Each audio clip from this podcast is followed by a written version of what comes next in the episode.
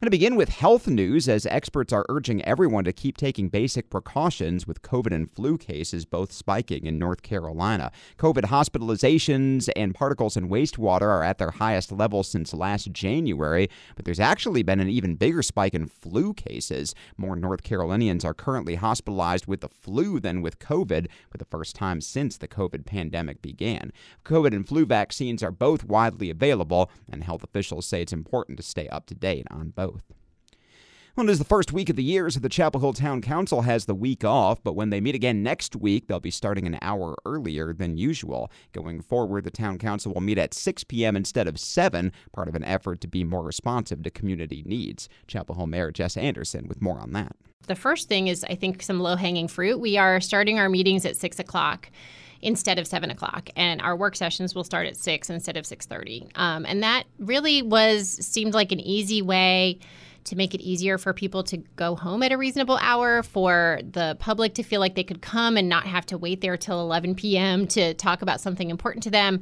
Um, we're also moving back when we get our informational packets, and and that's about um, making sure we have time in between when kind of the official information from the down to the town goes out and when we vote or take action on something. And what I'm really focused on is how do we have community engagement and council interests addressed during that slightly longer period and really making sure that when people come talk to us that um, they they feel like they've been heard. We can't promise that we do everything that we hear, but making sure that we have the time before we're voting to hear from the public and see how we can address interests when they're aligned with our overall vision and strategies. It's Chapel Hill Mayor Jess Anderson speaking there. In Chatham County, meanwhile, the town of Pittsboro is moving its town hall location this month from 635 East Street down the road to 287 East Street inside the Main Street Station building. Officials say the move is to free up space for the police department, which will take over that former town hall location. Town offices will be closed from January 11th through the 15th, so not this weekend, but next. To accommodate the move, the new town hall will open on Tuesday, the 16th. Now to Carrboro, where a nonprofit called the Refugee Community Partnership recently got a big funding boost for a program called VAULT, or Voices for Advancement Until Language Transformation, that helps non English speakers navigate the healthcare system. VAULT was just named as one of 10 recipients of the JMK Innovation Prize, and that comes with $150,000 in funds. Here's Director Daniela Runyambo on the importance of the program. By collecting this data, we are able to give feedback to healthcare providers to make sure that if they have this, the language service in place, maybe to reframe the way they are providing that, that service. In some of our funding, we found out that a lot of the um, interpreters at hospitals are given when the patient is in front of the doctor and not before that and not after that.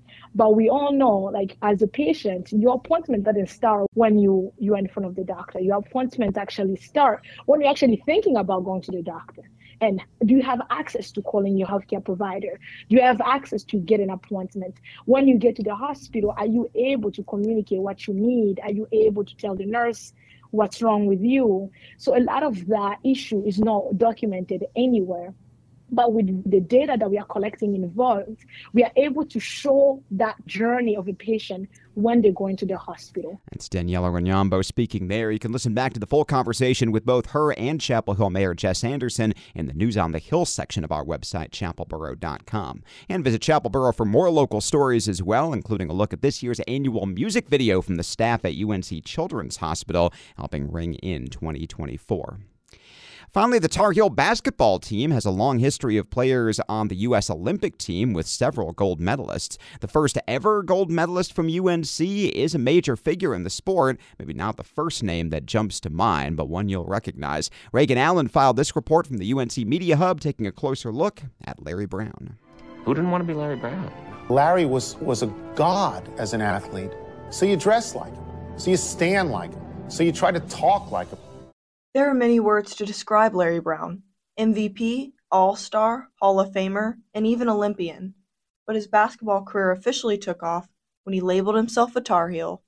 Brown came to UNC in 1960, where he played under legendary coaches Frank McGuire and Dean Smith. He said they mentored him on and off the court.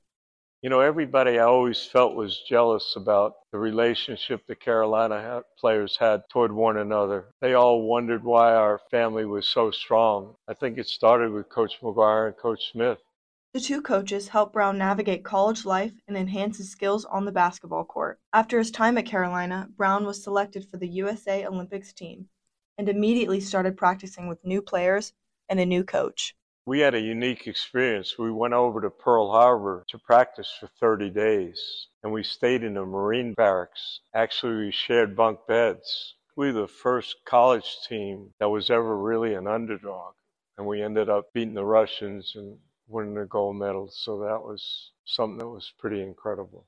Brown's time as part of the Carolina basketball program helped prepare him for the big stage.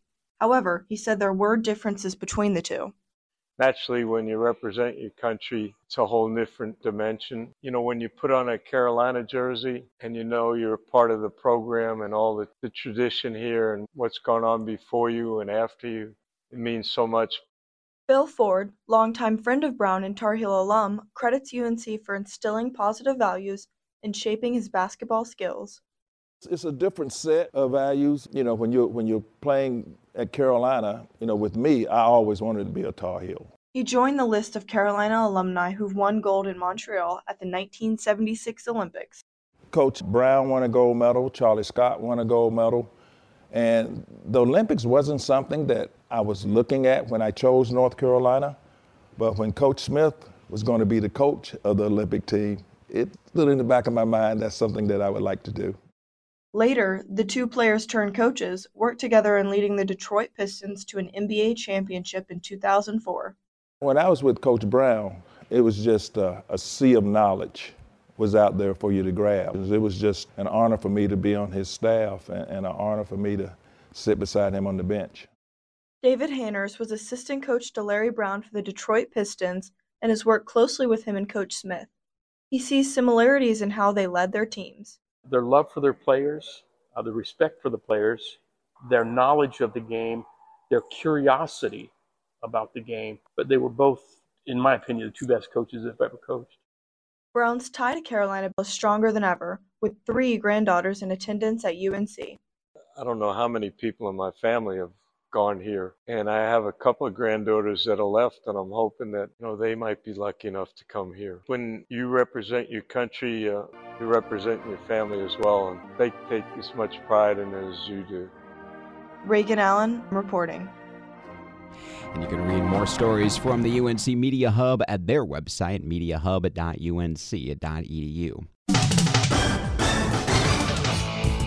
Time is 619. Time now for sports, brought to you this hour by CIMG Residential Mortgage. Big news from the Tar Heel football world. After four total years with UNC, Gene Chizik is out as Carolina's defensive coordinator. Head coach Mack Brown made that announcement yesterday, saying it was a mutual agreement and also praising Chizik as, quote, one of the best football coaches I've worked with in 46 years of coaching. Chizik added his own positive statement, saying, quote, being a part of 36 wins and two ACC Coastal Championships championships in four years has truly been a blessing. Chizik spent the last two seasons in Chapel Hill after a previous two year stint in 2015 and 16. Last year, Carolina gave up more than 400 yards a game. That was 95th in the nation.